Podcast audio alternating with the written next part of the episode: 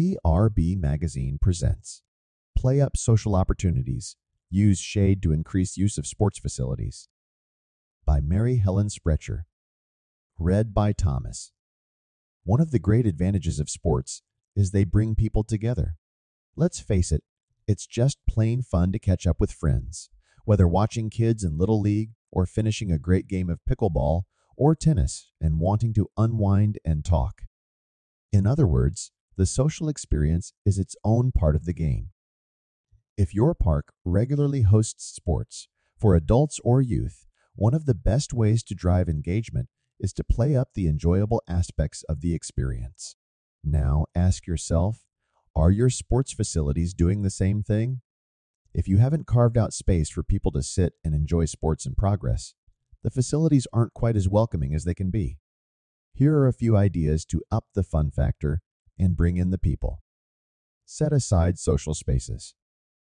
Some facilities, like amateur soccer fields, are constructed so parents can bring folding chairs and sit outside the playing area to watch their children.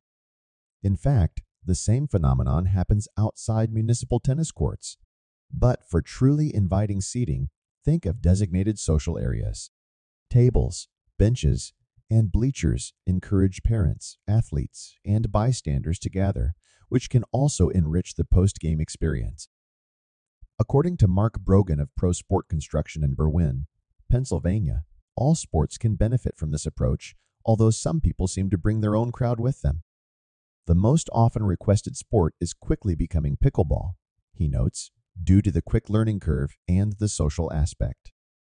Players will appreciate a designated spectator space to relax with friends, and the addition of tables allows fans to gather and talk more easily than on benches.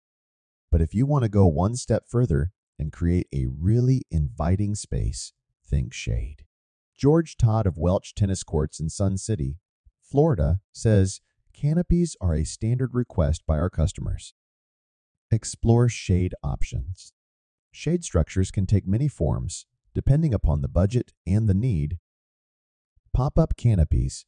Traveling teams put them on the sidelines of fields during tournaments.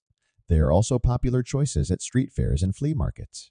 These structures are easy to procure and inexpensive, protecting pro tennis players, beach volleyball players, and others who might want to sit in the shade during timeouts. The only drawback is they are, in fact, temporary, not made to withstand the elements over several seasons.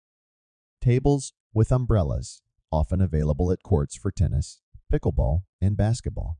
The umbrellas can be stored between seasons or before and during bad weather. This is an inexpensive and affordable option. Bleacher systems are now being built with integrated shade structures of varying sizes. Shade structures can cover benches near playgrounds so caregivers can remain nearby.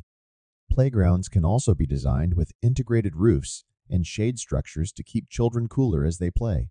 Some parks have even installed permanent shade structures to cover an entire playground area, with the added bonus of making the playground usable during a rain. Single-purpose shade structures, like those that cover lifeguard stands, are an excellent choice. A single post is attached to the pool deck. Small permanent structures set outside playing areas.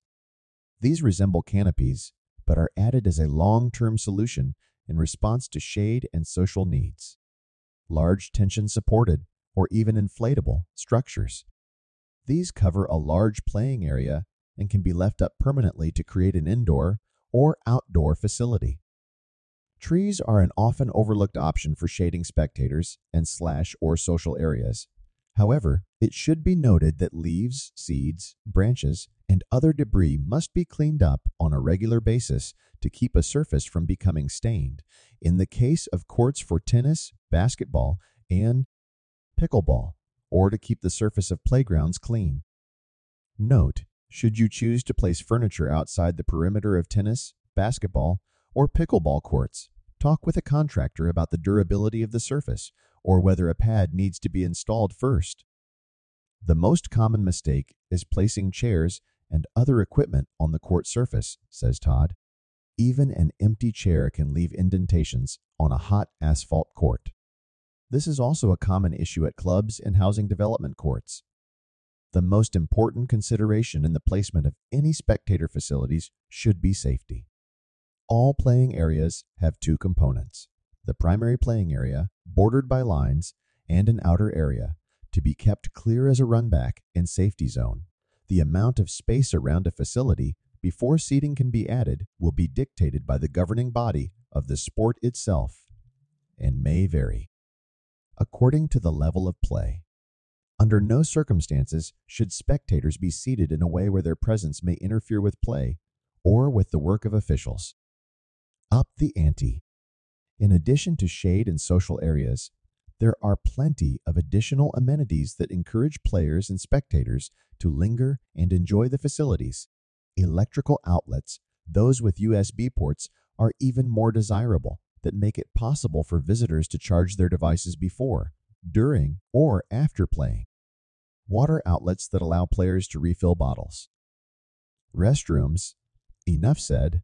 Lighting, not only of the facility, but of pathways leading to it to promote safety. Adequate parking, so users do not have to take up spaces in nearby neighborhoods.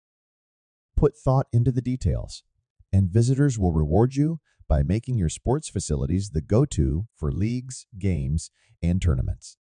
Full information on design, construction, amenities, and accessories for sports facilities can be found in the American Sports Builders Association's publications, Courts and Recreational Surfaces, Construction and Maintenance Manual, and Tennis Courts, Construction and Maintenance Manual, and Pickleball Courts, Construction and Maintenance Manual. Information is available at the website w w w dot sports builders dot org.